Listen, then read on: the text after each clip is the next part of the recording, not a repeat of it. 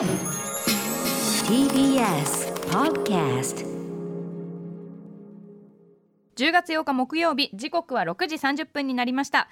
TBS ラジオをキーステーションに生放送でお送りしているアフターシックスジャンクションですはい、えー、私パーソナリティのライムスターたまる本日はえっ、とリモートで、えー所属事務所からいおります。はい、そして木曜パートナーは？ナーは、えー TBS アナウンサーのうないりさです、はいはい、さあここからはカルチャー界の重要人物を迎えるカルチャートークのコーナーですえー、今夜のゲストはオートマトン編集員になったそうですね。えー、黒沢由紀さんです。こんばんはよろしくお願いします。どうもこんばんは。よろしくお願いいたします。よろしくお願いします、えっ、と木曜は初めてですかね。ひょっとしたらね。そうですね。初めてお邪魔しました。はいはい、黒沢さん、あのちょっとお立場と言いましょうか。正式にオートマトン編集員になられたということで。そうですね。あの、うん前回お邪魔した時はフリーライターという形だったんですが、今はちょっとへ正式にオートマトンのというメディアで編集員をしております。素晴よらしいです。はい、よろしくお願いします。ろしくお願いいたします。さてさて、えー、黒沢さん、今夜はどんなお話をしてくださるんでしょうか。はい、えー本日はですね、あのうないさんもハマってるというふうに伺ってるんですが、あの人狼ゲームというゲームがですね、うん今オンライン上ですっごい盛り上がりを見せてますので、ちょっとその動きについて駆け足ではありますが、ちょっとお話できたらと思っております。はい、よろしくお願いします。よろしくお願いしよますろしくお願いいたします。After Six Junction. 生放送でお送りしているアフターシックスジャンクションここからはカルチャートークのコーナーです今夜のお客様はオートマトン編集員の黒沢由紀さんですよろしくお願いしますよろしくお願いしはい、よろしくおます。願いします。黒沢さん、前回ご出演は6月17日の水曜ということで、結構ね、間実は空いてましたね。そうですね、おご無沙汰になります。よよろしくお願いいたします。ろしくお願いします。まあ、これからね、あの人狼ゲーム歴史とかにも含めてね、いろいろ伺ってるんですけど、まあ、何しろうないさんね、ちょいちょい話題にしてますよね、人狼ゲームいやね。もうね私気づいたんですけど、うん5月ぐらいから始めて、おー。もう400時間ぐらいやってるってことに気づきました。ああ、そう。この5ヶ月すごい。4 5ヶ月それはお友達とやってるんですね。全然フリーで。あ、フリーで？はい。フリーで、野良で？野。ノラ良で。でそのマジか。オンラインのチャット式の人狼ゲームなので。あ、じゃあ顔が見えないから。はい、LINE みたいな感じで知らない方とチャットをして。あ、とそう。いう。形で。初期はねそのお友達とやった形跡でね、はい。その後で例のあのちょっと話が説明が長くなるんではしょりますけど小梅小梅太夫神事件。戸大事件を小梅太夫事件が起きたのはそれでしたもんねまあズームで行った人狼なるほどがきっかけだったんですけど。じゃあちょっとまさにねうないさんもそのハマってる最中のその人狼ゲームについはい。てちょっと黒沢さんに、えー歴史の部分からちょっと伺っていきたいんですけども、えっと黒沢さん、えっとはい。まず改めて人狼ゲーム、えっと起源と言いましょうかね。い。元はいつ頃どこで生まれたもんなんですか、はい、えー人狼ゲームっていうと皆さんあのまあその狼人間がいて村人が食べられちゃってっていう話でよくご存知だと思うんですけど、ええはい。実はこのゲーム誕生した時は別に狼とか出てくる話ではなかったんです。そうなんですか。はい、えーじゃあどこで始まったのっていうと結構はっきりしてまして、うんうん。はい1987年ですうんね、うんえーモスクワの大学で、えーディミトリー・ダビトフという方が、えーうん心理学部で生み出したゲームというふうに言われております。えー大学で生まれたんだ。そうなんですよへーうんうん。であの最初はその、えーそうですねそれこそ教室の流行りの遊びっていう感じだったんですけど、うんうんこれがだんだん大学全体の流行として拡大していきまして。へーやがてあのソビエト全体に流行ったっていうことがあるんですね。え一人の大学生がそうなんです。ちょっと作ってみたゲームがそうなんですよ。その後全世界に広がったってことなんですね。ね、そうだよそうなんね。です。え、だってディミトリー・ダビドフそっか、その時点で学生で。へーそうなんですこれで、しかも最初は人狼関係なかったんですもんね。そうなんです。あの狼がどうのっていう話はなくて、うんうんただ基本ルールのですね、あのたくさんいるんだけど、うん何にも知らされてない大多数の市民うん。バーサス少人数なんだけどお互いに、えー犯人だって分かってる裏切り者っていうその対立構造は出来上がってて、そのルールをダビトフさんがまとめたっていうような感じになりますね。なるほどなるほど最初はそのじゃあその狼じゃなかったとしたら、ま、モチーフは何だったんですか？あはい、その最初に生まれた時があのマフィアっていうゲームだったんですね。はあはあはあはあはあ。のでそのまあマフィアっていう勢力犯罪組織バーサスなるほど。罪のない市民っていうような構図で、えーうん流行ってたんですが、っていう感じですね。なるほど。そのじゃあマフィアとしてね、マフィアゲームだったわけね最初はね。マフはい。マフィアゲームだったやつが、はい、いつこう人狼的なところになってたんですか？はい、えーとそうですね。あのマフィアゲームがその当時イタリアンマフィアのドラマとかもやっててすごく人気になって。だんだんあのソプラノスとかね。ヨーロッパで、うんうん。あそうですね、うんヨーロッパ全体とかあとアメリカにまで波及していったんですけど、うんうんアメリカの作家のアンドリュー・プロトキンさんという方がですね、うん。ちょっと提案をしたんですよ。うん。何かっていうとあマアっていうゲーム流行ってるけど、うん。ぶっちゃけマフィアって言われてもあんま馴染みないんだよねっていうことを言い出したんですね。うんうんうんでまあ、マフィアってアメリカに来たのが19世紀末とかですごく歴史も浅いんで、あー。もうちょっとこう昔話的な馴染みのあるモチーフで何かできないかっていうところで考案されたのが今でいう人狼あ。あの狼人間の設定なんです。あじゃあアメリカ文化にフィットするようにみたいなそうですねことだったんですね。あそういうところが大きいです。ああそうかそうかじゃあアメリカでそういう人狼っていう風になったってことですね。はいそうなんです。うんうんうんこれでもねアメリカはじゃあそれでいいとしてですよ。はい日本はまあね日本別にそんな人狼的な文化とかないわけじゃないですか。うんそうですうんうんね。うんでどあのどういう感じで日本には入ってきたんですか？じゃあ。はい、そのなんでじゃあ日本でマフィアじゃなくて人狼の方が流行ったのっていうと、うんそれがあの2000年代にかけての、えーマフィアゲーム人狼ゲームの広がり方にすごく結びついているんです。うんうん。で、まあ、ちょっとアメリカとかの方の話をしますと、はい。90年代後半にマフィアゲームが誕生したんですが、うん。えーこの頃ちょうどインターネットも復旧してきた時期なんですね。うんでちょうど民間の方でもいろんなホームページが作られるようになって、うんその中でグレーラビリンスっていうようなホームページがあったんです。グエング Grey Labyrinth。あ Grey Labyrinth Grey Labyrinth はい Grey Labyrinth はい。このサイトが、えーまあ、パズルとかを専門に扱ってる、うんうんまあ、結構マニアックなサイトだったんですけど、うんうんその中で99年に初めてフォーラムっていうコーナーができたんですよ。うんうんうんまあ、これがいわゆる掲示板みたいな形のところなんですけど、はいはい。でさい設置された当初は、まあ、パズル好きの人が集まって、うん。まあ、この問題の解法はこうでもないああでもないって感じでうんうん。議論するっていう、結構かっちりした感じだったんですけど、ええ。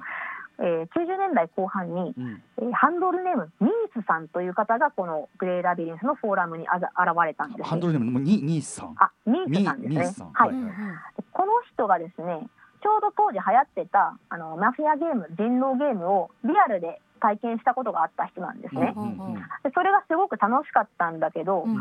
これあのネット上の掲示板でも成立するんじゃないかっていうことで、うんうん。うんあの試しにマフィアっていうゲームがあるんだけどちょっとやってみないっていうのをサイトのフォーラムに、えースレッドを作ったんですよ。はあ、まあ日本でいう2チャンネルみたいなところにあそうそうですね。やったみたいなそうですね感じですね。はい。でこれが初めての、えーマフィアのスレッドだと言われてるんですが、これがもうめちゃくちゃ大成功しましへてそのフォーラムで爆発的にマフィアのゲームが流行って何百っていうスレッドができるんですね。でもうあまりにも大流行りしちゃったのでだんだんその本来のパズルのホームページを圧迫してきちゃうようになったので、うんうん2001年から2002年頃にかけて専用のマフィアのサイトができて、うんうんそこからもう無数のマフィア専用のフォーラムだったりスレッドだったりっていうのが誕生することになっていきます。その時点でだからその今でいう人狼ゲーム、まあ、マフィアゲームが、はいはいえーオンライン上にでも盛り上がるようになったということなんですね。そうですね、うんもう2000年代からインターネット上で浸透していたということになります。うんうん。その頃はでもまあ本当に初期のその要するにマフィアゲームとしてはい、浸透してたわけですねじゃあね。そうなんです。へえそうかそうか。でまあはい。どんどんどんどん盛り上がってという感じでしょうけども、えっ、と、まあ古古くはね要するに最初は87年に生まれたもので、で、はい。ネット上の盛り上がりって意味でも90年代後半から2000年代初頭にはもうすでにあったものが、なぜここに来て爆発、はい。またさらに爆発的なブームを生んでいるのかというあたり。そうですね。あの今流行っている原因としてはあの、うん端的に言ってしまうとそのストリーマーさんの存在っていうのがすごく大きいかなっていうふうに思います。はい。ストリーマー例えばツイッチとかであのゲームをやっている様子を生で配信するような方になりますうんうんね。うん、それによって要するに今まではいこうやってなかった人がさらに知るようになった。はい。うんうん。そうなんです。あのあの有名なストリーマーさんがゲームやっててちょっと面白そうだから私もやってみたいっていう人が出てきて、うんうんそれがブームにつながっているというような形っていうのがまあその一番簡単な回答になるかと思います。なるほどなるほど。それででだんだん火つき出したっていうのもいつぐらいなんですか？そうですね。あの実はその配信があって流行り出すっていう流れは、うんそのポットでの形ではなくて、はい。結構人狼ゲームが歴史的に経験してきたことでもあるんですね。うんうん。さっきあの2000年代にインターネット上であの人狼マフィアがは流行るようになったって言ったんですが、はい。あのチャその掲示板とかチャットだけじゃなくてオンラインゲームのチャットでもマフィアゲームっていうのが流行るようになってくるんです。うんうん。でその中で例えばあのギャリーズ・モットっていう作品の中で、うん。えートラブル・イン・テロリスト・タウンっていう人狼のゲームが流行ったことがあるんですけど。トラブルインテロリストタウン。うん。はい、あのうんこれあの全員テロリストでその中でもさらに裏切り者のテロリストがいるっていう設お定ーなんですけど、うんうん。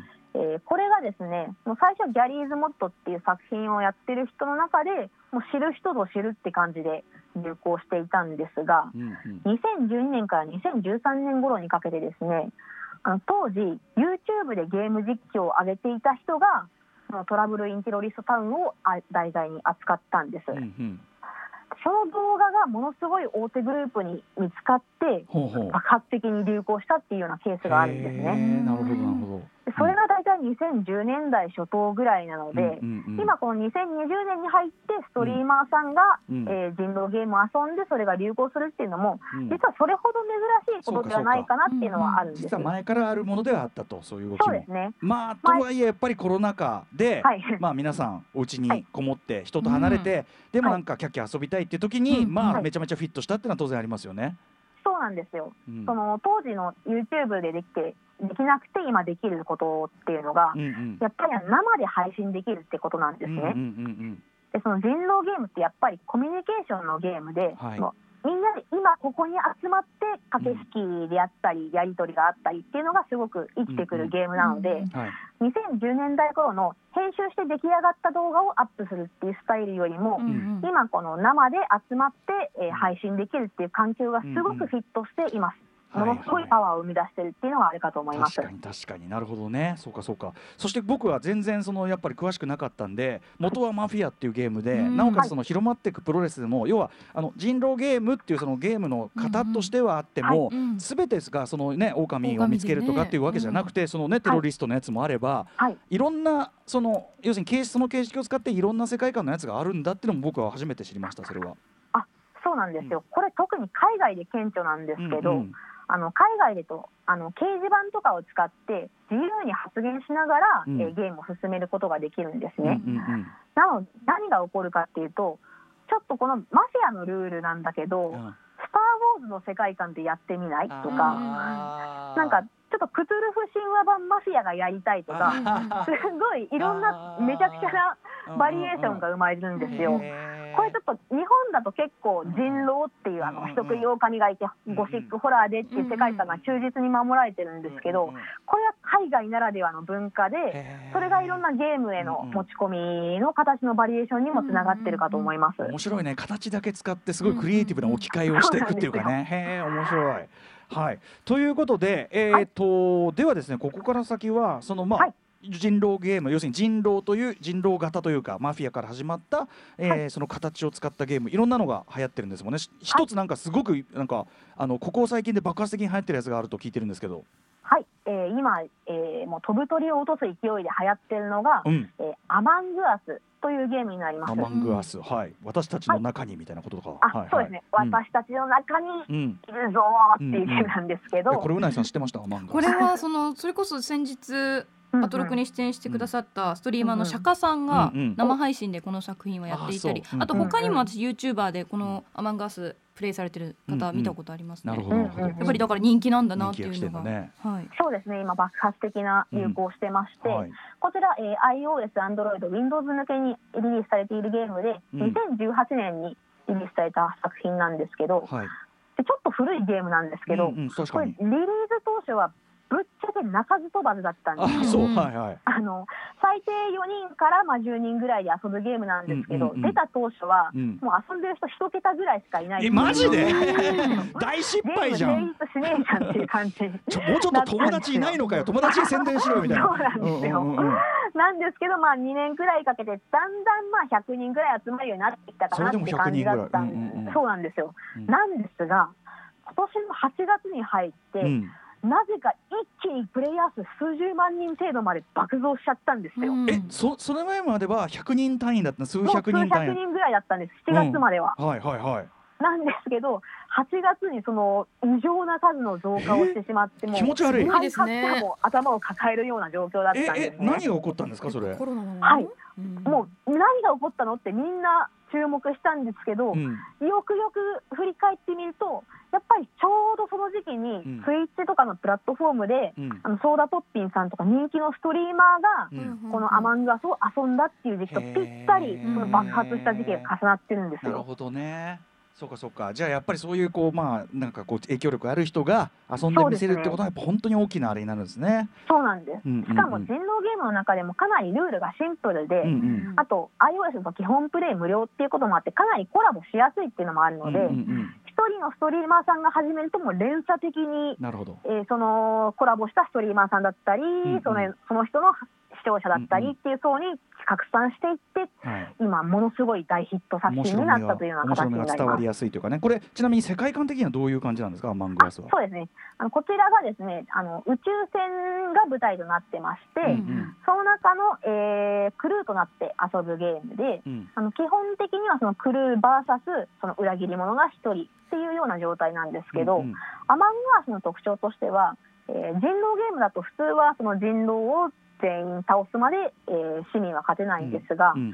アマングアスだと宇宙船のクルーが、うん。えー裏切り者を倒すだけじゃなくて、うん。例えば船を修理するとか、うんえー調査を完了するとか、うんいろいろミニゲームみたいなことを遊ぶことで、全部仕事が終わるとクリアになるっていう、うんちょっと市民側のクリアの可能性も広がっているっていうのが特徴としてありますえー遊びね。方にちょっと幅があるというかね。そうですね。うん宇宙船のねでも内部宇宙船の内部を舞台にしたミステリーじねものっていうのは、こうえなエンターテインメントの中では比較的あったりしたけど確かに相性いいわ人狼ゲームと確そうかに。なんですよ。ああなるほどなるほど。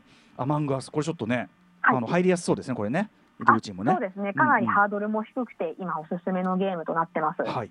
他にありますか？ちょっとおすすめ人狼系ゲーム。はい、そうですね。今あのちょうどえ SF と、えー人狼ゲーム相性がいいっていうふうにおっしゃっていただいたんですが、同じテーマの作品で、うん。えーグノーシアという作品があります。ルノーシア。うんはいこちらがですね、2019年発売で PS ビータと Nintendo Switch で今遊ぶことができるんですが、うんこちらがですね、特徴としては、一人で遊べる人狼ゲームっていうふうになってます。なんか必ずねなんかオンラインにしろ何しろ、なんか複数のそのそれこそコミュニケーションがはい。肝心かと思ったんで一人用ってあるんですか？あそうなんですよ。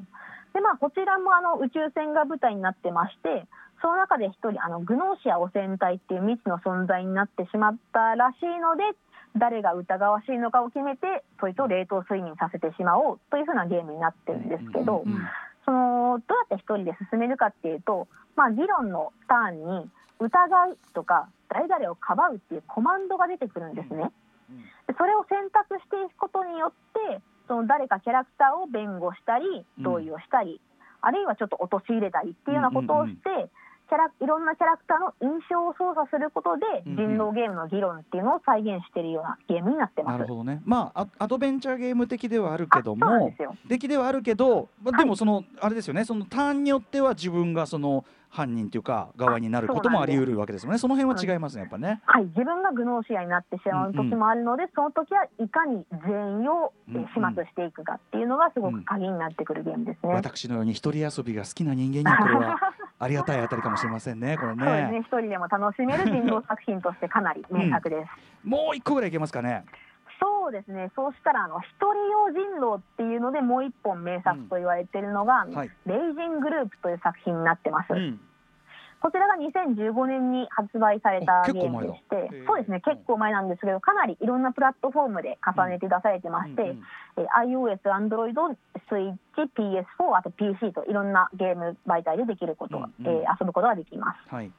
こちらが国内メーカーのケムコさんから出されたゲームなんですけど、うんうん。これあの J ホラーの人狼ゲームですね。J ホラー？うん。そうなんです、うん。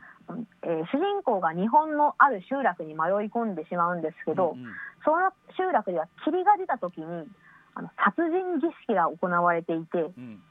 村人の中にえー人食いの、えー人狼が、えー隠れているのでその中の一人を探し出してくくって殺さなくてはならないっていうホラでありちょっとミステリーでもあるっていうようなデスゲームノベルにななんってますか日本のおどろおどろしいこう飲酒がね、まあ、横溝静止の世界みたいなね感じかな。ね。だからあれですよね犯人探し出すのはいいけど探し出してその吊るし上げるそのなんていうのこっち側もさ結構な嫌な空気っていうかさ、そうなんですよ。村人イズム嫌な村人イズムっていうかなんかね、はい。うん、あのこちら書かれたアンフィビアさんという方が、うん。その元々の人狼ゲームさっきコミュニケーションのゲームだって言ったんですけど、割と反対みたいな考え方っていうか、ほうほこの人狼ゲームの本質って誰かを排除するとかう、んうん。すごい人と人が敵対的になるグロテスクなところにあるよねってんんいううんのをすごく語られていて、はいはいはいその人間関係の嫌な感じをそのうんうん。狭い集落の嫌な感じと結び合わせてうん人狼であり J ホラーでありっていうゲームとしてすごく完成されているゲームであります。面白い。その世界観とそのはい。人狼ゲームがもともと持ってるゲーム性のある種の陰湿さみたいなところをはい、ちょっとこうなんていうか相対化して入れ込んだっていうかいいですね。クレバーですねこのクレバーな進化のさせ方ですね。かなりうまく完成されているゲームですね。気持ち悪いわ。ちょっとこれぜひ一人遊びできるやつあ僕もやってみます、はい。あ、ぜひぜあひ。ありがとうございます。ちょっとあっという間にお時間来てしまいました黒沢さん。わ ありがとうおございます。えー最後に黒沢さんからお知らせることだとありますか？はい、えー私が所属しているメディアオートマトンというサイトではですね、えー毎日そのゲームの最新情報からちょっと深いゲームの文化的な話までいろいろなトピックを掲載しておりますので、ぜひご興味があれば、えーご覧いただけると嬉しいです。はいうないさんもねまたさらに人狼ものをね、ねちょっとアマンガースは自分でやったことないので、iOS 版出てるの知らなかったです。あ。ダウンロードしようと思います。すごく気軽にできます。はい。ちょっとじゃあそっちトライしてみてください、うん。僕はちょっと一人用のやつやってみますから、はい。えーということでオートマト編集員の黒沢由紀さんでした。ありがとうございました、はい、どうもありがとうございました。ましたまたよろしくお願いします失礼いたします。どうも。さあ明日のこの時間は歌丸さんが最新映画を評論するムービーウォッチメンです。えいテネットえい After Six Junction.